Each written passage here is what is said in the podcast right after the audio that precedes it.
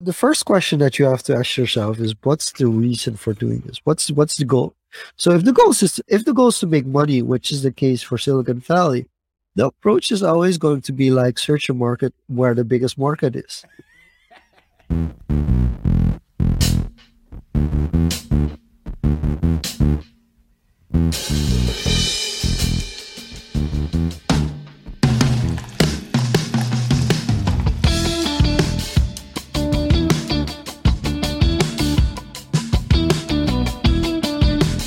Good evening, good morning, good afternoon, wherever you are in the world. Welcome back to Social Confoes.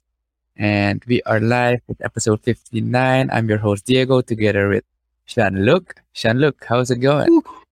I, I have to say, I really like the intro song. I, I don't know if it's the montage that you made or it's just the song, but I mean, I get excited when I hear the song. I don't, I'm not sure if it's the same for you but I, I do get excited. You know, that, that was actually a, a question I was going to ask one of our guests that we'll have coming on. Yeah. So once, once we get them, we, we could dive a bit deeper on, you know, the, the mechanics on videos, music, how that goes well together. But yeah, do you think we need a refresh though? Or is it standing the, the test of time?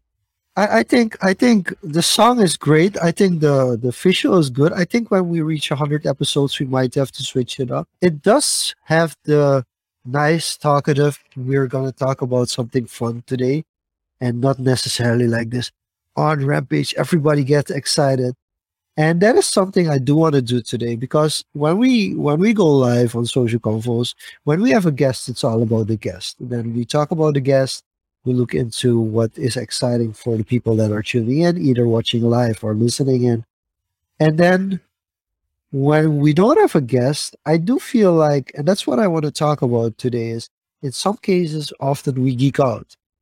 And in other cases, it's good to be relatable. So what I want to do today is go a little bit geek out versus relatable and talk a little bit about topics that are concerning everybody in Suriname, concerning everybody in the world, everybody in our generation, everybody that wants to tune in. And uh, okay, uh, so let, definitely, let, yeah, let me immediately pose the question since we're talking about geeking out and being relatable. Why or how do you see geeking out not being relatable? So here's the thing about geeking out, especially if we go into the Web3 space. I feel like when I start talking about NFTs, people, I mean, the people who are into the space are like, yeah, we want to learn more about it. And the people who are not into the space are like, yeah, maybe next time. You know, like leave that, leave this episode on. And, but, and I feel. Yeah, but wouldn't that be the definition of being relatable and defining a niche like audience uh, that is like really into the topic you are talking about as well, creating a uh, closer bond of relatability? Or is it more like, you know, being relatable, something more evergreen or generic that kind of the, the average person can understand? It's like, what do you want to be? Do you want to be like ultra niche? That you're like, okay, I'm really catering towards an audience. And here's the thing if you're ultra niche, there's nothing wrong with that. But then you really have to dive into the Twitter space, to, to Twitter, and LinkedIn and really connect with our, our Discord in, in that matter, like we were discussing last week, and really connect and jump in with, with them. And then you have this group that's really coming in just for that. But I'm looking more from a, a skill level where I want to bring people who are not accustomed to the space in to understand the basic dynamics of something. And then it's different. By the way, shout out to Tyler we do have to tell you, Tyler, you're gonna have to jump in back on on March 15th. So that's the first disclaimer that we have to give is that you're gonna have to jump back on on March 15th. Which, by the way, I'm not in Suriname on March 15th. Oh, are you gonna be in San Diego? Yeah, I'm actually gonna be in San Diego. Oh my god, how am I'm going to do that? It's gonna be 7 p.m. Oh, that's going to be a wild episode. We might have to schedule even a week later then. And on the 22nd, I'm traveling Diego, We'll figure it out. We'll figure it out. we'll figure it out. And I'm also on the West Coast. So now you're really putting me in a pickle. I'm also on the West Coast. So what what's the West Coast standard time at the moment? Uh, that, that's Pacific time. Uh, Pacific. The West Coast is Pacific. Pacific time. It's like Pacific. five, four or five hours from us. So it's it's five hours difference. So that would be at four o'clock. Wow. It's gonna be during the closing keynote. Okay, this is this is gonna be interesting. I, I see here's the here's the thing, Diego. This is something that we should discuss. When we started out Social Confoes, it was due to COVID. Yeah. And the timing, everything, we, we around it. Everyone is home. Yeah. Our sweet, sweet time. Now Tuesday, Tuesday is still a great, great day to, to go live in the evening. But as things are changing, there are gonna be events and things like that. Okay, this is gonna be fun. Tyler, we we the love is mutual, man. And yes, we're we're gonna make we're gonna make it work. I just have to figure out how I'm gonna make that work because if I'm scheduled to work, I'm actually scheduled to work. So that that will be interesting. For those that of you that don't know, I'm leaving on the 12th of March to go to San Diego. It's basically an annual trip for me. I'm a volunteer at the Social Media Marketing World, which is the biggest social media conference in the world. And it's kind of it's and I will definitely go into it more with, with our guest on the 15th. For me in 2014, the social media marketing world kind of changed my perspective on what it meant to have a social a career in social media.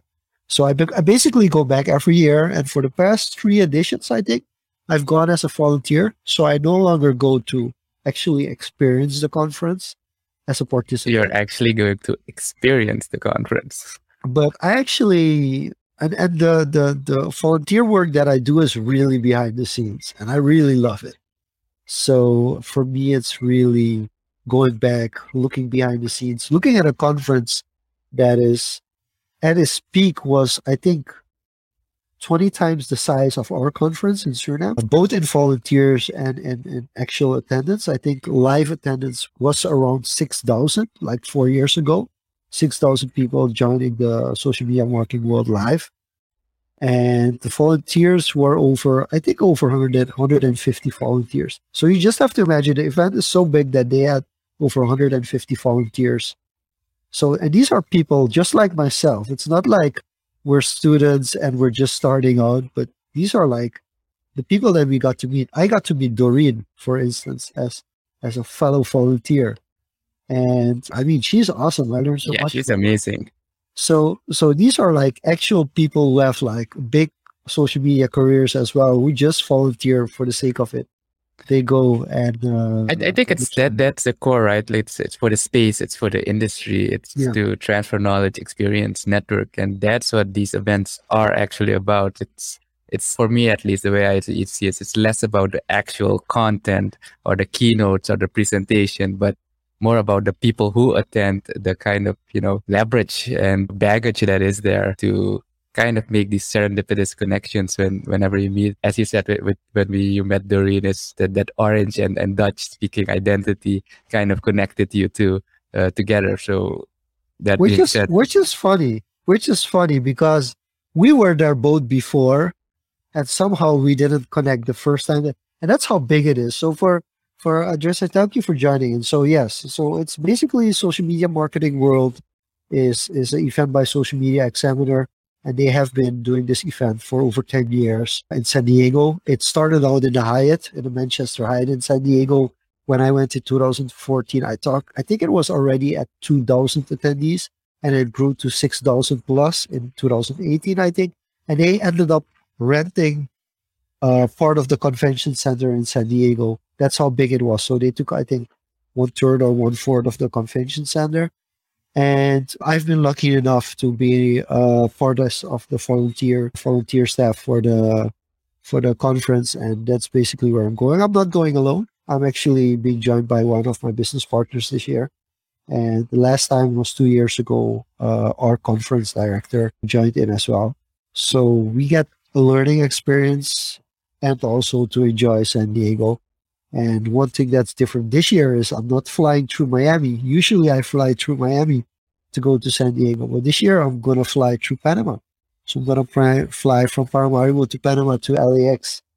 Interesting. Experience that for the first time. So that's also, so while we were backstage trying to get everything started for this episode, I was in, in contact with, with the airline, making sure I had my ticket. So that's finished. We still have to do a couple of things, other things but this will be my first time flying. That's pretty cool. Uh, to, to US in, in, in, Los Angeles, so that's completely different experience. Yeah, the, the Panama route is uh, something i am looking forward to. You know, it, it adds a, another option for for us to be able to travel to the different destinations. But speaking of geeking out and being relatable, let, let's keep it at the conference a bit. You've attended like four or five social media conferences in San Diego already. So looking at the trend and especially with, I won't say COVID behind us yet, what's one thing you're geeking out about for this year's conference? So the, the first thing that people should know, the last conference I attended pre-COVID was Social Media Marketing World 2020. And that was, that was a life-changing one in the sense I met up with Mark, Mark Schaefer. Mark Schaefer is uh, a well-known speaker and author of multiple business books. He also has two patents, and he's actually one of the people that I really want to get to Suriname. And he's already kind of in line to come to Suriname. Uh, he actually already spoke as a keynote, I think, in 2020, last year at our conference, but it was digital. It's not the same thing having somebody being here physically present and somebody talking online. So, and there are just so many good connections that I made on on in 2020, and that was the last conference I attended, and, and that COVID broke out like large. The, the funny thing is where while I was in, in San Diego, the first COVID cases were coming in in California. And this will be like our first big event that I get to be part of, well, basically post COVID. So we're really looking to learn from San Diego how they approach things, how the protocols are going to be so that we can have a physical conference in Suriname as well in, in October this year, later this year. So it's a really it's a really interesting test case for us to see like how people how different is it? Will people be sh- shaking hands, for instance? What's the interaction with the the mask? The energy. I have no idea. Like like how how approachable will people be? Will they be doing fist bumps? Will they have like an elbow up? Will they like namaste and, and keep distance. I have no idea how that's going to play out. So that's that's really uh, interesting. Yeah, curious to see how that gets translated back here once you guys are back. So uh, looking forward to that as well. So I, I want to quickly because I want to keep it at the relatable one because we have some comments. First, I'll shout out to Sharwin as well as Moreno for joining. And yes, Sharwin, I'm pretty interested to see how the Copa Airlines travel straight to the US through Panama is going to be. And I want to jump into the to comment of is are the borders with Japan open yet? Because I, yeah, so, an eye on that. So so so, so I want to because basically this this is the the JCI summit is is uh, event is also kind of similar to to San Diego in the sense that the, the amount of people you're going to meet, the connections, the experience that you're going to have in, in certain events, because they're that big, these are like really, they can be, well, they can be just great experiences or just life changing.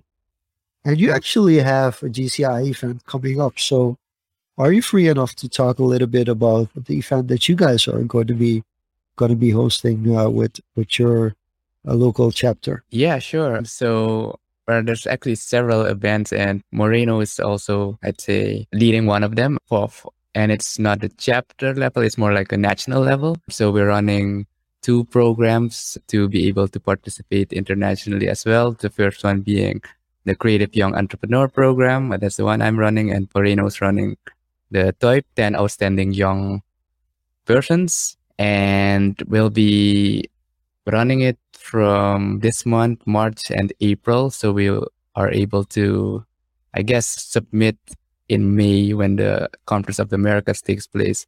So the, the first one is uh, more for business people, the creative young entrepreneur, people who have a business, uh, who have an idea and who want to, you know, get to the next level, pitch in front of a expert panel and get tips, advice, potentially get investors and go moving forward to the Conference of the Americas pitch for an international audience. I had the opportunity to participate last year during the pilot version. But that's kind of how we how I met Tyler as well. And he was also one of the participants who made it to the finals for the world competition as well.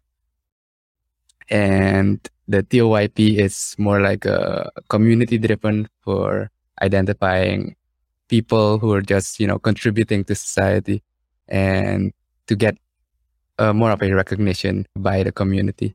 So keep an eye on those two, definitely. So quick, uh, quick shout out as well to Jonathan. Listen, Jonathan, and like people that are tuning in, we like to go with a group to San Diego. Please, please keep that in mind. Like I'm, I'm telling you this, but it, in the grand scheme of things, there's also going. And Giano and I, I think this is our to be our third trip together to San Diego, and yeah, also volunteering. And it, even though we don't, we don't have the same kind of travel schedule because he flies in from Curacao and I go from from Suriname. It's kind of this kind of funny situation where you're you're kind of building this Caribbean vibe as well. And I really want to have more people because I think people underestimate this conference. People underestimate social media in general. First time, yes, Gerald, you should you should just join. I mean, the first time that I went to social media marketing world was in 2014. And when I was in 2014, that was back in the Hyatt, which was 2,000 participants, and I was blown away. I, I, I couldn't figure out which sessions to go to because you have to imagine at that time there were already like five parallel tracks. So basically, you have to do at the same time at every moment during the day, except for the keynotes, there are five simultaneous sessions, and you have to figure out which one you want to go to. Do you want to go on Facebook advertising, or do you want to go corporate strategy, or do you want to go into LinkedIn groups, or do you want to go in organic traffic, or do you want to go? So basically, there's so many things happening at once that you don't have the opportunity to follow all. So I was a little bit overwhelmed when I went in 2014. And then when I went in 2018, uh, because it took a couple of years to go back, but once we started with Ineffable, one of the things that I promised myself when we started the social media conference here now, which is kind of based on loosely based on the social media marketing world, I told myself I have to go back. And I already knew how overwhelming it was in 2014. So at that time, we went with a group which consisted with Megan and Jill as well. So we're four of us, four Surinamese people were there. And I told them in advance, like, guys, this is going to be overwhelming. Make sure you pick your battles, you pick which sessions you go to. And at that time, it moved from five simultaneous sessions to eight simultaneous sessions. So you can imagine that if Oof. there are eight simultaneous sessions, you just you get information overload. And that's just following the sessions. That's not even networking. That's not even meeting up with people that you want to attend to. That's not even like, and there's networking on a personal level during the conference, but then there's also online networking. So in 2014, whenever I met somebody at the conference and we connected, we found out that we had already connected through Twitter. So a lot of people that I was meeting up with, and we were like, hey, let's keep in touch. And then we would go to Twitter and we were like, oh, we're already following each other. And these are like people that I'm still in touch with. Some of them are even speakers that that I kept in touch with through all these years. And so, Jonathan, yeah, let's definitely team up next time. It's going to be back in 2023.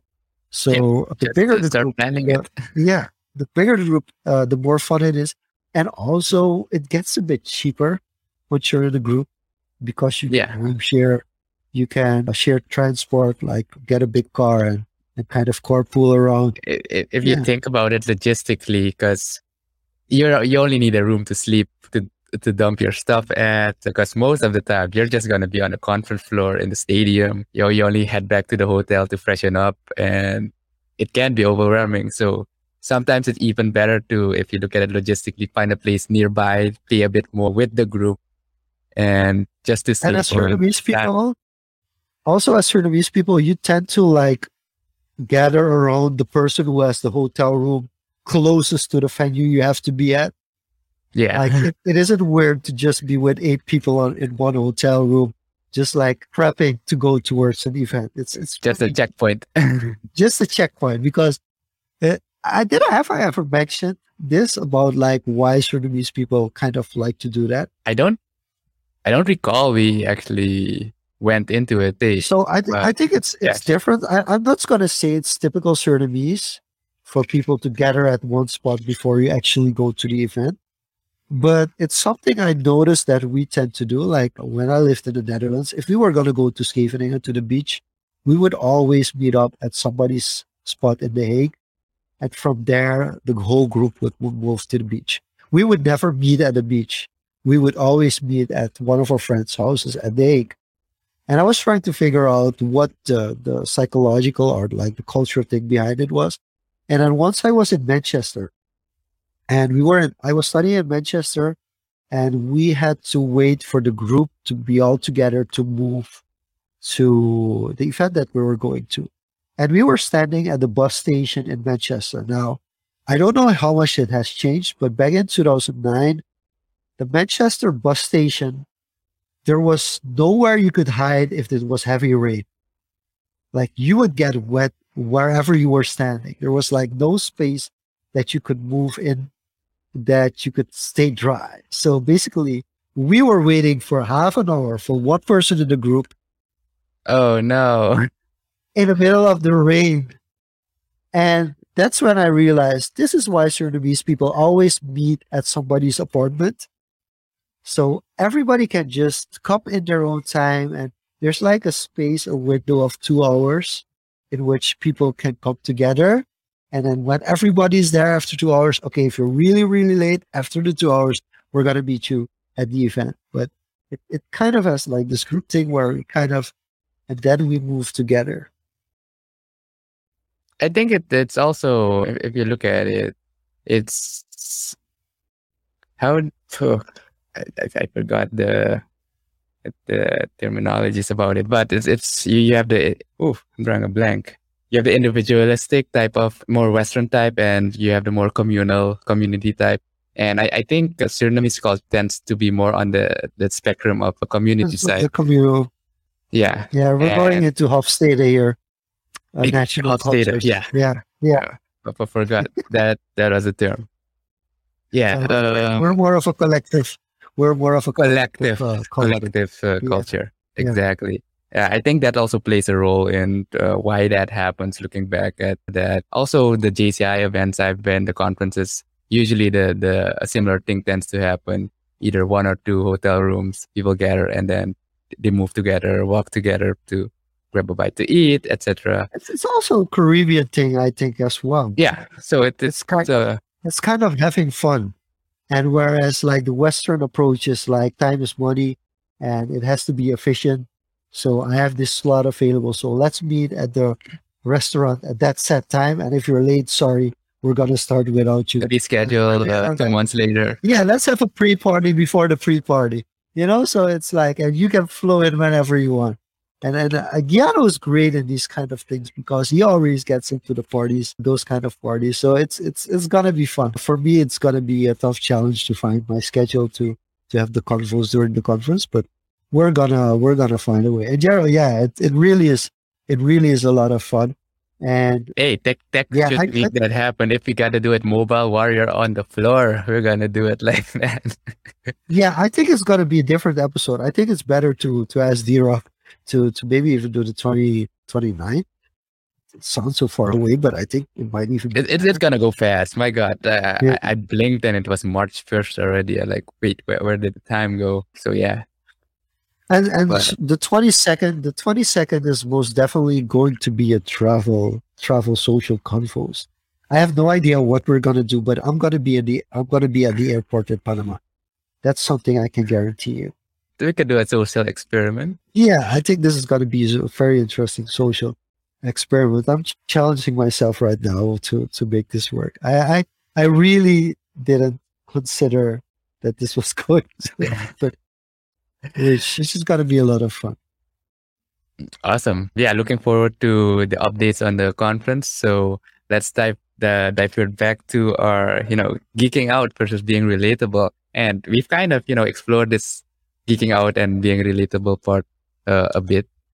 Yeah, where, where where do you want to take this first on the geeking out geeking out part? Because when we geek out, yeah, we geek out. We- Is it more like the language we use? Is it more like at, at what point do you notice that or do you feel like or we, we have a core group of audience, but that we're going a bit too far that they're not able to follow as usual anymore.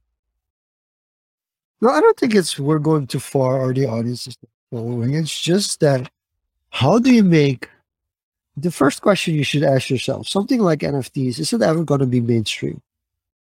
Like, just like collectibles, have collectibles been mainstream? Or can you just say, like, people, some people are just not prone to collecting stuff? They're not, I'm a hoarder, for instance. I'm, Uh, really- I've been trying minimalistic courses to kind of throw things out of my my house, which I really need to do now because I'm looking in, in, in the office and I just I, I'm throw pretty things out. proud of myself on going that minimalistic route on certain things, especially every, I, I used to every once or twice a year do do a big cleanup, but the, the past couple of years, like I, I've bought very few new stuff. I, I have a set pair of pants, fashion, etc. And, and it's becoming really smaller and smaller. And it's not necessarily like I want that, I need that. It's I'm also thinking of it like practically, like, well, is it useful in that sense? So that that's one thing I, I am proud of myself for for progressing, like you know, keeping that pace and not being wasteful. Of of course, you can splurge every now and then, but I, I've been more conscious on it. And That's that's why I kind of like but even the hoarding that's part, That's why like, I like NFTs. No, but that's why I like NFTs, kind of because it it's it doesn't take like physical nightmare. space. Yeah, it, it doesn't take the physical space, and then I'm like, wait a minute, I like like if I can count like the dozens of NFTs. Okay, okay, some NFTs are worth like not even worth a penny. So I mean that doesn't matter, but like it's a lot of for some people worthless stuff, and I, that's where I think about the geeking out part. That it becomes to an extent that I can really, really get enthusiastic about D City, for instance. Yeah, And like, even if you're a big SimCity fan, if you used to play SimCity when you were a kid, you might not get excited as I am for for D City. So these kind of things that I feel like we're we're going we're drifting off a little bit too much towards the geeky side. Okay, so so so for some context, put it into boundaries. Why we say it's not mainstream yet? So a, a few days ago, I, I just went on. I was geeking out, checking out some stats. So really diving into, and I checked the ranks and stats on Ethereum, the wallets, or OpenSea, and we we can but assume that that's has the biggest, it is the most mainstream, even not remotely close to being traditional mainstream, but that is the most adopted. That, that's the general consensus. And what I saw was from the total market, there's about around 2.5, not even 3 million active wallets, Ethereum wallets that hold NFTs, that have an NFT in their collection. And imagine some people have multiple wallets. So you can say like 2 million is the population of people who are actively or remotely active. And I, I did some based on the data. I'm not sure how accurate that data is. One of the wallets I checked that had like one NFT, one of the Impact Theory NFTs, like only that was in the top 50th percentile. They're just the, the, the relentless, just that. So, and that just showed like, wow, a lot of these wallets have just either have none of the mainstream project or are just exploring like Polygon or the ones you don't hear or see even. So that's just to give a brief description of how little activity there is still compared to traditional. So if we're talking about being niche, I think that is still pretty niche. How do you feel about that?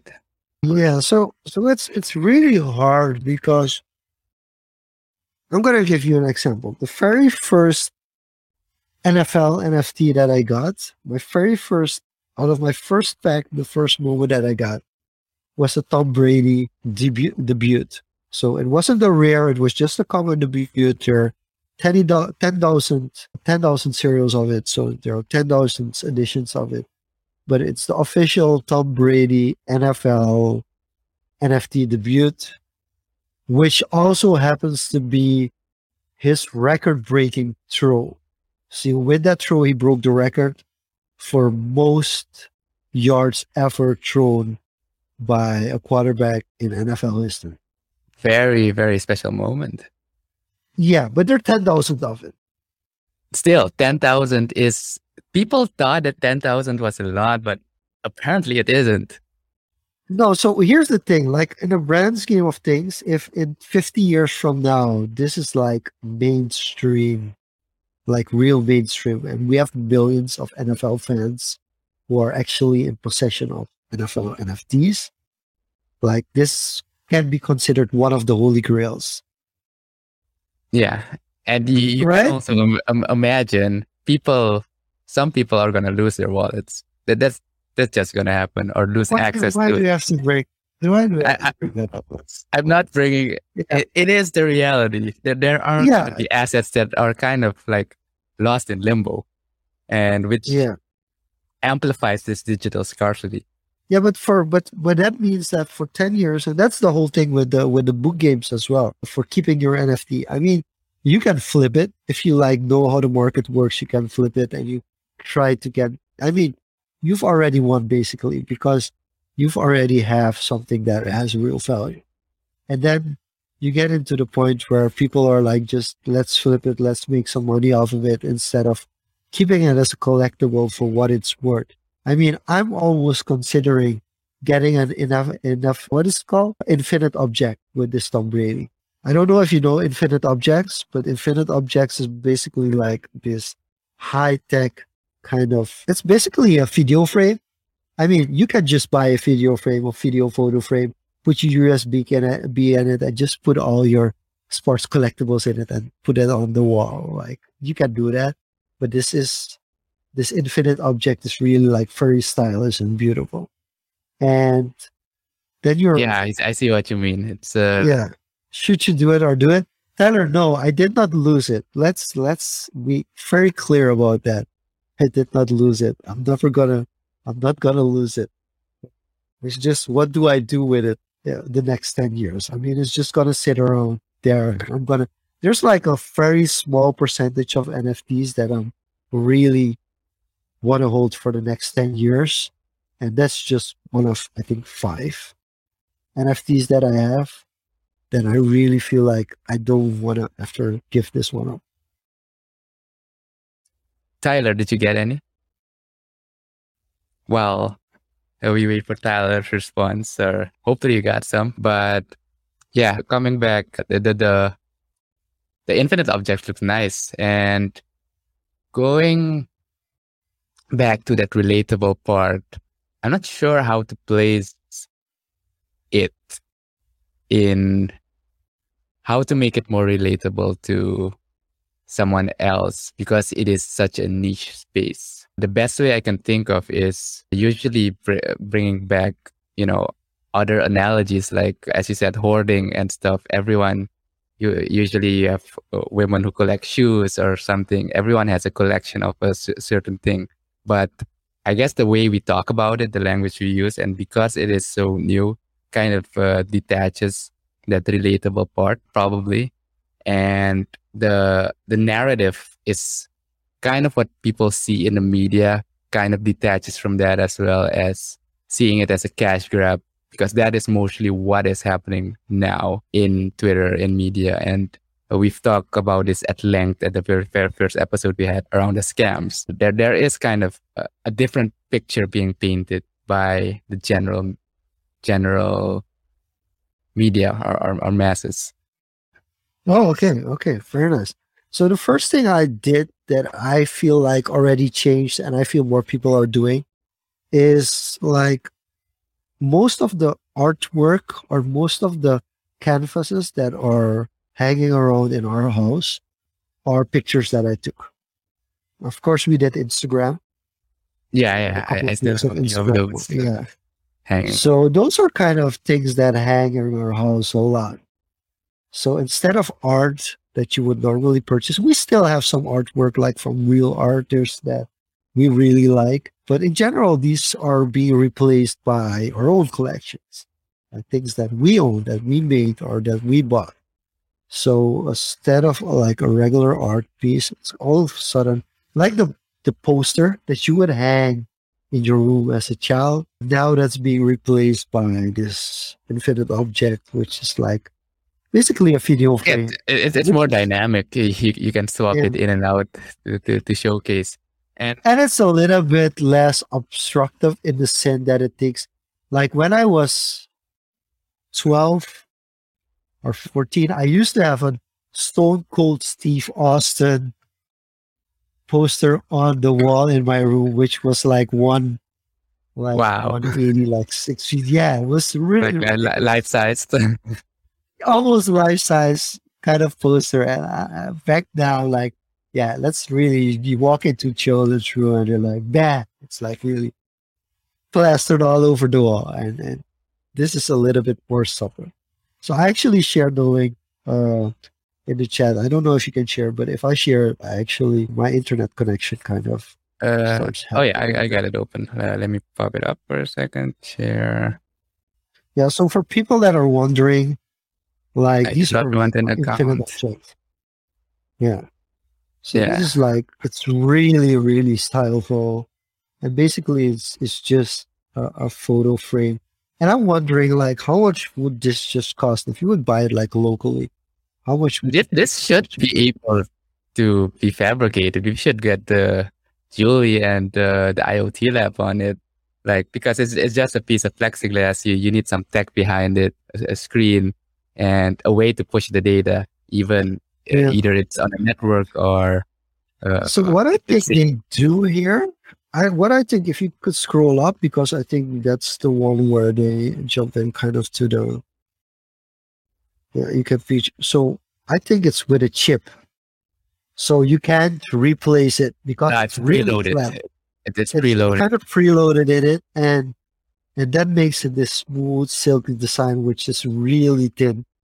Yeah. Uh, but basically, it's you'd be able to yeah. customize it with any type of frame and that we, we can do that locally with even uniquer frames even nicer looking ones custom design custom carve just plaster that piece of tech in between Yeah, and Diego, I want to I want to support local entrepreneurs. So let's find somebody who really wants to do this, and uh, that person will have my full support. yeah this is a, definitely a, a good opportunity uh, to look into and as you said this is another this is a different avenue we could take to make these things more relatable moving towards digital and or kind of merging the traditional and the digital in a space Yeah, I think that's that's one of the steps we need to make. Another step we really need to make is like have a good NFT project for Suriname in general, which is kind of hard to do, if you ask me. I, I want to talk about, about that for a second because in the groups, or oftentimes not just the groups, when it comes to tech stuff, new technologies, new stuff, we always approach it from the lens of we need to make something for Suriname or through that lens or how can it benefit. And it's very less through the lens of how can this be adopted by the masses? How can these customized frames carved by our indigenous be mass produced and be shipped to someone in Estonia, shipped to someone in Vietnam and adopt a global market? And I've had uh, several sessions with startups and stuff. And one of the things that happens in Silicon Valley, for example, is that they, from the start, they have a global mindset as, you know, that the market, the globe is their market and it's not constrained to a certain region or um, certain area. Of course, uh, each area has its, has its specific niches for certain things. But coming back to that, is it because of coming back to the Huff, Hofstede uh, collectivist approach? Is it because you think that psychologically or why why do we always default? No, no, it's it's it's the, the first question that you have to ask yourself is what's the reason for doing this? What's what's the goal? So if the goal is if the goal is to make money, which is the case for Silicon Valley, the approach is always going to be like search a market where the biggest market is. So you first have to differentiate to, let's say we're going to do an NFT project in Suriname. Then you can have two goals. The first goal is very commercial. It's almost capitalistic. It's like saying, I want to make as much money as possible with an NFT project, the Surinamese NFT project. And your goal is to make as much money as possible and to get as much profit as possible, or at least have the highest turnover as possible. Then you get into the kind of thing like doing it for society, like getting Surinamese people to understand what NFTs are, getting involvement, community involvement. And then it translates to something completely different than making money. So that's a decision that you have to make first. Like, is this for some for the people to to have something to hold on to, or is this just to to make up to get a gain or financial gain from it? Jonathan has a comment here. Yeah. I think NFTs are a big thing because there's too much money in the world and COVID 19 has contributed to this as well. This is going to have a big effect on making digitization more human. It's an interesting point. Uh, So I want to focus on you can focus on the second part. I'm going to focus on the first part. Is there too much money? Is there is there too much money in the world? I feel the shift is there's there's a lot of value creation at the moment, and I think it's it's really weird because what's happening now, even if like eight thousand of those, how many how many cryptocurrencies are there in the world at the moment? phew, uh, last I checked, it's a list on CoinGecko is like 12K, Yeah. 13K. So let's see. But that, On, Yeah, coin, you coin, ca- on, on CoinGecko, it's 13k. On CoinMarketCap, it's almost it's almost 18k. but you can't just- categorize all of them as, you know, utility or as, No, as but- use but- of but still. But still, let's let's the space in general. Yeah. Space in general. let's look at if if we look at it from a more like traditional level, there are around 200 currencies in the world. Let's say there are like 200 currencies in the world. Yeah. Like these each are national currencies connected country. Yeah. Connected to a local economy. Yeah. And all of a sudden that moves from 200 to 20,000. And I, I don't think it's fair to make that comparison. I don't no, think it's, it's not, fair. it's not fair from a practical people are actually going to use it statement. No, but, but- because you, you you mentioned there's 200 like Yeah. uh, traditional currencies based on local economy, Yeah. but I could also argue there's all these companies with loyalty programs with uh, gift cards. I also see them as a type of currency that's being used within the economy back to a national currency, and yeah, but here's the that is how most of No, the no, no. But here's the the funny thing 18K. about can also be. Yeah, you can interpret it like that, but again, like how many companies in Suriname do you know that have a real loyalty program?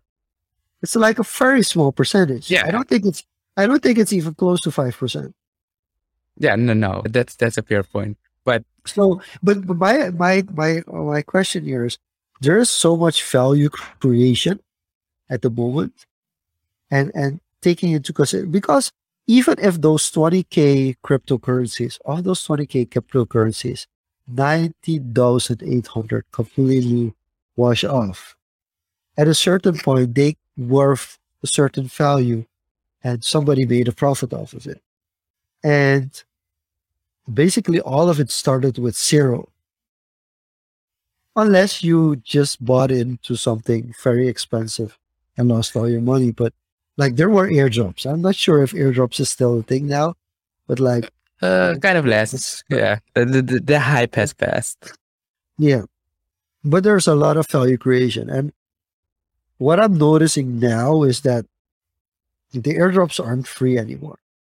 But in the previous cycle, a lot of these things were just free.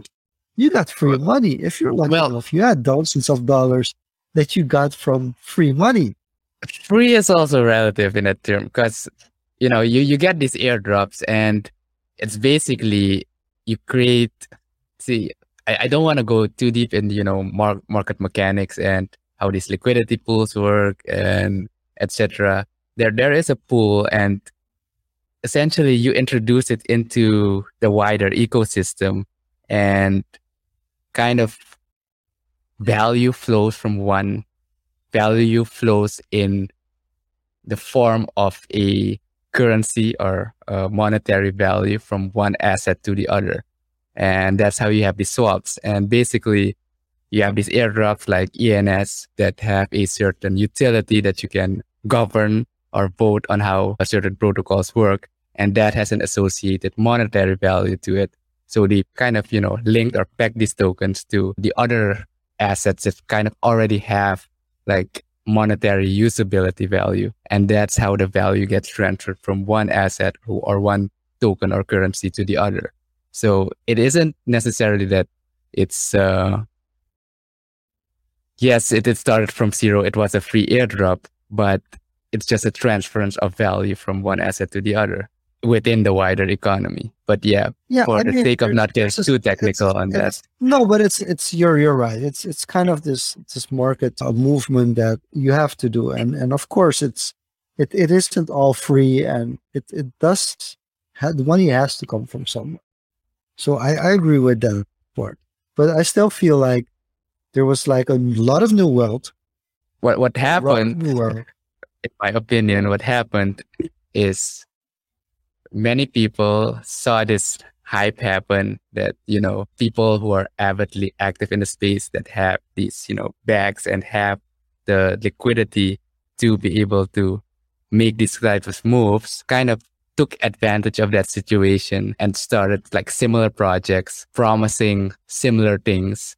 And people like oh yeah uh, this one worked out. Let's go uh, into the other one and for the the people already in the space, it's it's like a very minuscule risk. It's like okay, let, let's test it out. But the people outside who are not that deep in the space kind of see, oh, that's happening. That guy made like 20x, 30x just for getting that airdrop. They kind of go in like going blind, and they're like buying this and not, don't know what they're getting into. And that's how these rug pulls happen. Kind of both said it in our last episode. You need to get rugged to really understand what's going on. So You have that's to- the, yeah, that- that's an unfortunate side of you don't have to, but it's kind of the fastest way to learn and you know kind of forces you to understand kind of e- economics a bit and cultural ways Okay. on hype cycles. Okay. So we went a little bit geeky on it. Can we now bring it to the relatable part? Like, how can we make people have a better understanding of what NFTs are and how you can avoid rug pulls or because a lot of people are searching for opportunities. And in case you don't know, in Suriname, a lot of hinges on on taking chances and like really gambling. Like gambling is pretty big in our society. E- even though gambling is pretty g- big, I would still argue that most the average Surinamese is not a big risk taker. They are risk averse. That that that, that is actually how I feel. Uh, how the general the the average person would react, and not just Suriname, but most people they are very risk averse, as in not taking calculated risk and instead going straight for gambling. On the one side, it's kind of how society kind of shaped it, maybe, but on the other side, gambling is an addiction. And thirdly, some people are just forced in certain situations, and then it's like all or nothing. But someone who is in a stable position, has a job, etc., uh, tries to make ends meet every week, every day. They're mostly risk averse. They, they're just trying to retain what, what they have. And the, the people who actually make more profit are the people with usually entrepreneurial tendencies. They, those are the biggest risk takers. But even that is a small group. So I would say um, that no, we, we're not risk takers for the most part. It's more like risk aversion. Okay. Yeah, I don't know what happened. It's still a little bit shaky. But could you f- repeat the last part that you mentioned?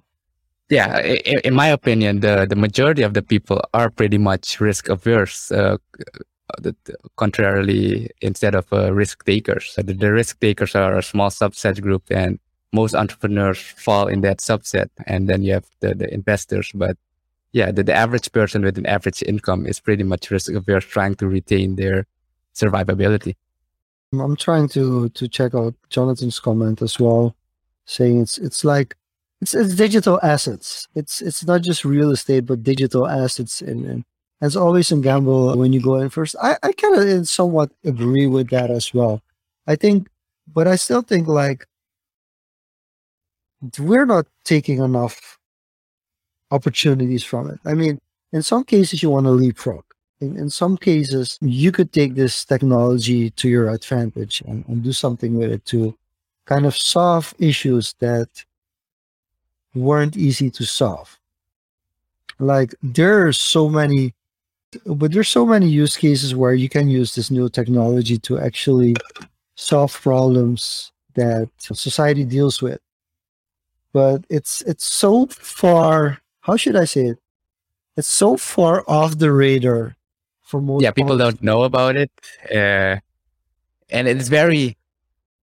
It, it's still a technical barrier for most.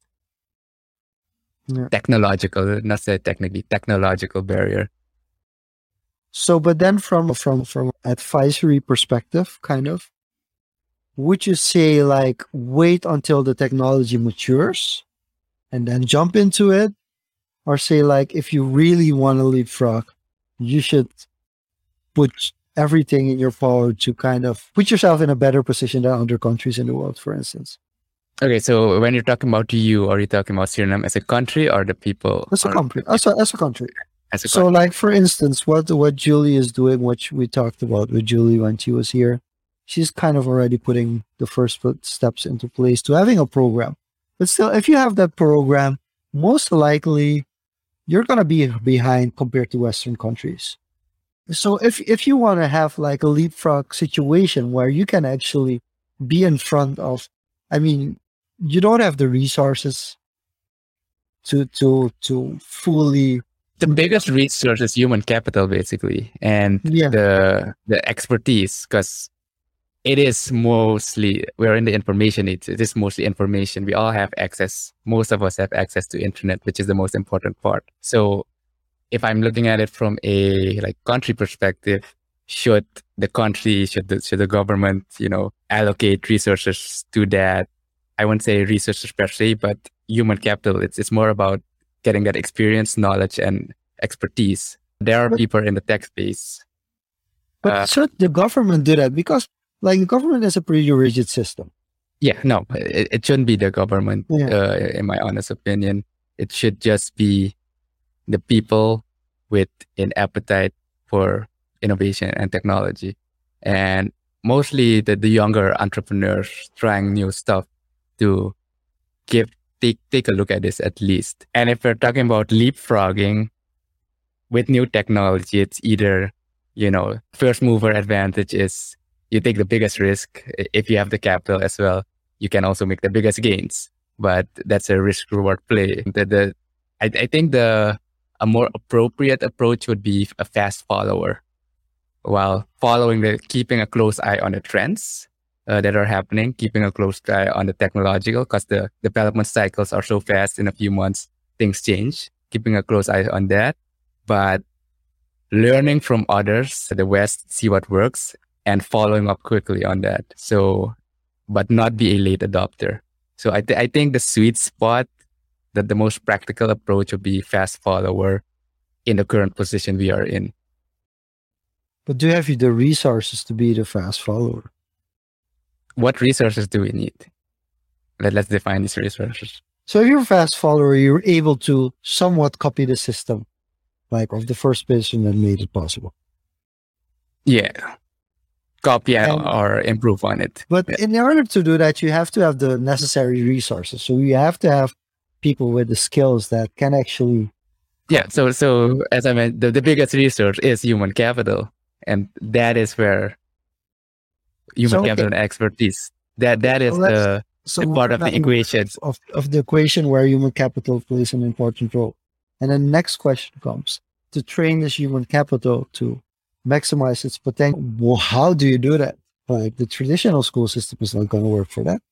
Or Yes, it, that that that is the tricky part. I, I I'm not so well versed in uh, that aspect to form a clear path or framework on how to do that. But with anything, if if you look at how the the entrepreneurial programs kind of now it, it is businesses taking it upon themselves to fill in that gap to kind of package uh, startups uh, students to be, be prepared to take that step and it, it it's gonna be a yeah kind of contradictory slow process trying to fast follow but you're gonna have to start with a small core group and not kind of niche it down and not try to deploy it to the masses at first so I, I would say find that small group and that that kind of is hungry to uh, do developments in that space but Which brings you back to the first question. Are you doing it to for monetary gain? Or are you doing it as to change life or your society? I think that's a very important and I'm not saying one is better than the other or one is wrong and the other isn't, but it's something you have to take into consideration. It's it's Yeah. something also, yeah. a, In- a investing clear goal general. helps Yeah. a, a clear goal and vision uh, help helps tremendously on that in that end So to close it off, I guess we have to do some over unders. yeah we, we, could- we could do some quick ones i'll i'll pick some from the the pool i was brainstorming but we can always go back to this. kind of have a pool already Do you want to do it like thematically or you just like shoot anything you have towards me and I'll figure it out? yeah let, let's go with anything Okay. So, for those of you who are not familiar with this segment of the show, welcome to Overrated, Underrated, where we ask each other or our guests the question whether something or not is overrated or underrated, or in some case, proper, properly rated. And of course, our guests are, or we are free enough to elaborate on a topic, whether we like it or not. Diego, you can go first. blue check marks Oh, you mean like you mean like verified profile? I think they're properly rated. Okay I think I think they're overrated in the sense that the value that a blue check mark adds to your status, but they're a little bit underrated in the sense of how important they are to platforms, how important it actually is to have a, a blue check mark. So I would say properly rated. So for you, let's start off with coffee. Overrated. I don't drink coffee much myself. The only type of coffee I drink is iced coffee. I do not. It's not really I don't really need that, or I'm not addicted to that caffeine. I can drink a coffee now and then, but I'm more of a tea person. So for me, coffee is kind of overrated. I, I do admire the people that go through the whole roasting process and, you know, you see all these videos roasting it, slow malting, pouring the water in a certain way. That, that is quite fascinating, but coffee as a drink itself, kind of overrated. Should I take this one from this? Yeah, let, us take this one. I'm going to cheat here. Is the whole crypto space overrated or underrated? See, the, the, the main reason why people think the crypto space is overrated is because 88% or at least 80% of the of the information on there it's it's gonna it's gonna be redundant by Yeah. 10 years. Uh, apply the the 80 20 yeah, it's it's just there's so much crap there that it's like it's it's gonna you have to you can compare it to domain names. Like these things go they're at a certain point they're so overrated that they completely crash down and they, they become underrated again. So you have to imagine that like 20 years ago, people were like domain hunting. These people were literally trying to buy cheap domains so they Okay. could sell them later. But today, March 1st, 2022, Yeah. in your opinion, is the crypto space as a collective overrated or underrated? It's slightly overrated. And that's why I feel the bear market isn't done. And then it's going to be underrated again. So, I mean, yeah, I, I think the we time stamped, we time stamped it. yeah, the biggest thing with it being overrated is there's just too much which is not relevant and doesn't contribute at all. And then from the other side, the change that it's gonna bring. We haven't seen the tip of the change that crypto is gonna bring. So from that perspective, it's it's it's a little bit overrated. I'm gonna make it a real fun one for you. Pumpkin. Pumpkin, the orange. Just pumpkin. Okay. Underrated. Pumpkin, what's it? Huh? Uh, pumpkin? Yeah. and Dutch is pumpkin. Yeah. Underrated.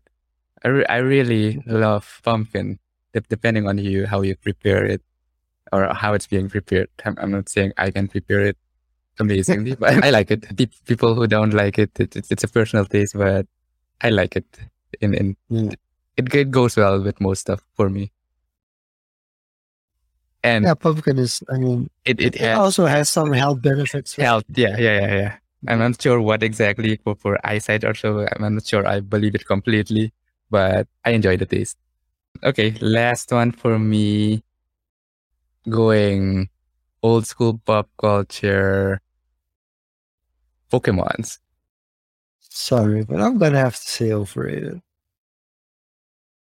I mean, and and you know, let me tell you why it's overrated, and it hurts me. Like a little tangent. I have two kids. One is seven. One is four. And right now we have Netflix, and I do want to kind of want to bring Disney Plus back because my son wants to watch certain movies that are more Disney-like Mhm. and my daughter is fine with Netflix because there's enough girly stuff on there. But Netflix now has all these old cartoon series that I was a big fan of when I was a kid. True. Like like crazy things like Inspector Gadget. And Oh, really? yeah, yeah. That, it's even different. It's completely different. It doesn't have the kind of tune. It's still hidden somewhere, but they kind of tried to reshape it to make it work and appeal for the younger audience. Like Inspector Gadget, but also Tom and Jerry, just like classic stuff, things that I really enjoyed growing up. And I try to kind of put it on to make my kids watch those cartoons and they're like, no, we're we're not buying this. This this doesn't work for us. And they're taking these kind of new shows that I don't have anything with, which I have to admit are pretty damn good and actually better than the old stuff that we used to watch. Because it has evolved. So I'm kind of like if if you're good and and they managed to kind kind of keep the brand going, the Pokemon brand going, it it it can be it can be properly rated. But for me, as somebody who hasn't been like really into Pokemon, I, I mean like I the only thing the the level of knowledge that I have about Pokemon is that Pikachu is overrated. That's that's the only thing that I know. Like when it comes to actual powers, like I know he's not even on the top of the food chain, but everybody knows Pikachu, but he's Yeah. not even near like one of the Like the poster child. Yeah, it's just a poster child, which is weird. Like it's like a franchise saying like this isn't even our starter, but this person looks good, so this person is gonna be the fran- face of our franchise. But it's not like even real one of the real legendary stars. It's it's kind of weird. I'm trying to wrap my head around it, but it's it's just weird. So so from that's that's the level of of knowledge I have of Pokemon. I really I don't know how to play the game. I never played Pokemon Go. So for me, it's definitely I, I don't have the same connection with it. So it, it's kind of a subjective overrated. Yeah, but the whole Uh, overrated, underrated is subjective. Yeah. So since you went old school on me, I'm gonna bring old school back on you. Reading books. And I feel like I asked this already, but I think we we did, but to reiterate, I'm gonna go with properly rated this time, just because aside from just reading the book, there's there's a different pace and perspective that you get from just reading a book, but with all these different platforms, especially podcasts and spaces, the live audio spaces, the amount of knowledge you can gain by combining these types of media, just reading online, reading a physical book, kind of enhances your comprehension of subjects. So when I read a book on a certain topic on negotiation, and I see just today I saw Tom interview Chris Voss, the, the author of Never Split the Difference, which I read like two weeks ago. Kind of like I watched that podcast interview. So I think it's properly rated. And why? Because it, it's like a complementary tool to just enhance your comprehension of certain subjects. Okay. Let me quickly jump into there. Sure. Should you really never split the difference? It- you see. I, I, I'm not I have the, no, see, here's here's. I mean, we have a, a book club that reads book. Well, I'm part of the book club as in I'm part of the WhatsApp group. But when it comes to actual books read, compared to Mhm. like other members, I haven't read them. I've I've even been close to reading them all. And so one of the things that comes up is like at a certain point you have people's style and you have also writer style. And yes. I feel in certain sense that these kind of books actually generate a problem because there is this need that one should win and the other is not winning. Well, let, us put it like this. I think you shouldn't judge. I can't believe I'm saying this. Judge the book Yeah. by the book cover by- or the title, or the title, Yeah. because usually the title is either kind of uh, It's beat, kind of deceptive, of course. like yeah. the four-hour work week, for example. Mhm. But after having read it, I don't say you should never split the difference, but it is one of the most practical, well written, like really practical style book on how to approach certain situations. And it's coming from a former FBI agent who was the top negotiator in life and death situations. Yeah, but then this. again, you're a negotiator. So here's the thing: I, when I walk into a conversation, the reason for negotiation is to keep the peace and not have somebody win. Yes, You exactly. And that that is what you Yeah. get out of the book from most of the Awesome. examples. It's definitely underrated, and reading a book takes time. We're so uh, fast. Yeah, we're really into yeah instant gratification. The instant gratification is real because I think it's pressure. It's just general pressure. Like to to go full circle, I'm flying out in less than two weeks, and there is so much in my head that I feel that has to be done before I leave. I can't get it out of my head that I have to get this and this and this and this and this and this done. And I feel in that sense, um, Atomic Habits does help in a way. It it kind of it moves you away from saying like I have to have these goals instead of getting better at something that will Yeah. make it easier for you to achieve the goals. In terms of writing style and practicality, I would put those two atomic habits and never split the difference in terms of the practicality and the, the tools given. I would both put them close to each other in the real use case. Okay. Interesting. Yeah. Atomic habits slightly higher, but yeah, it's pretty subjective. But I I I put never split the difference pretty close up there. So what's the habit that you are currently with? I need to pick up writing again. I skipped a week. and never skip Oh. twice. Never never skip twice. that is one of the Ooh. rules. More than twice is the start of a new habit. Okay, okay, okay. Let's let's let's see how how devastating that is for you.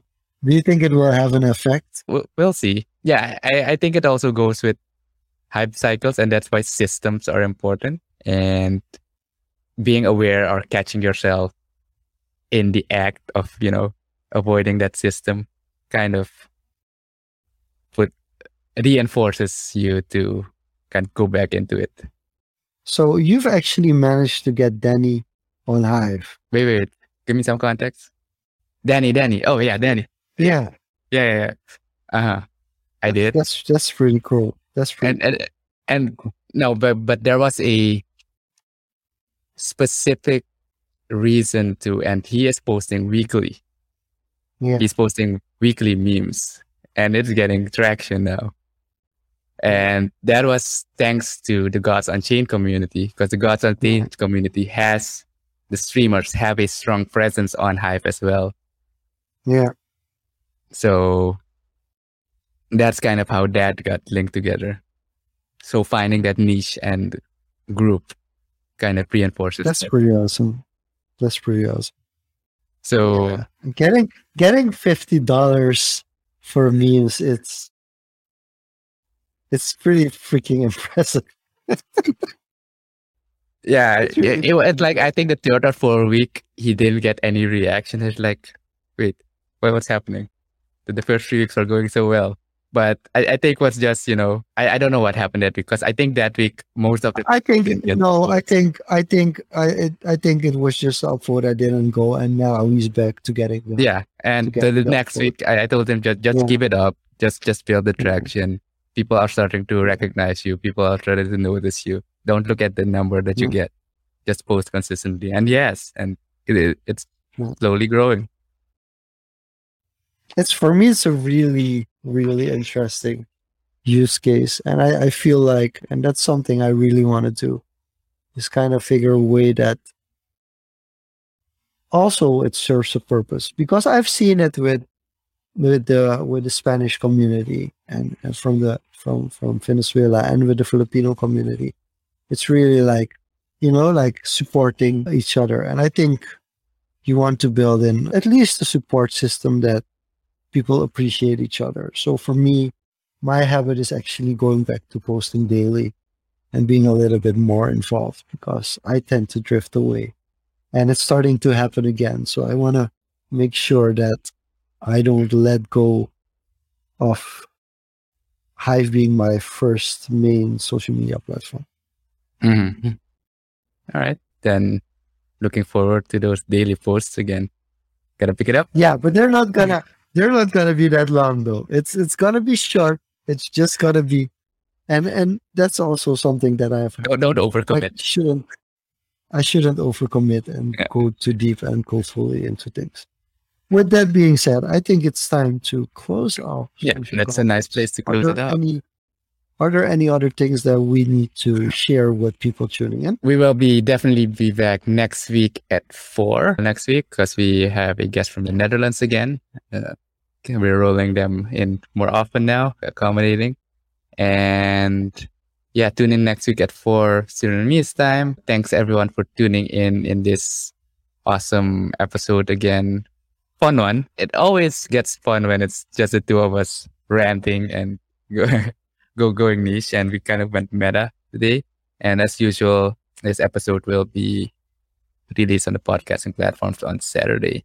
With that being said, Shanduk closes up. This was Social Confoes. See you back next week, same place, a little bit different time. Bye bye.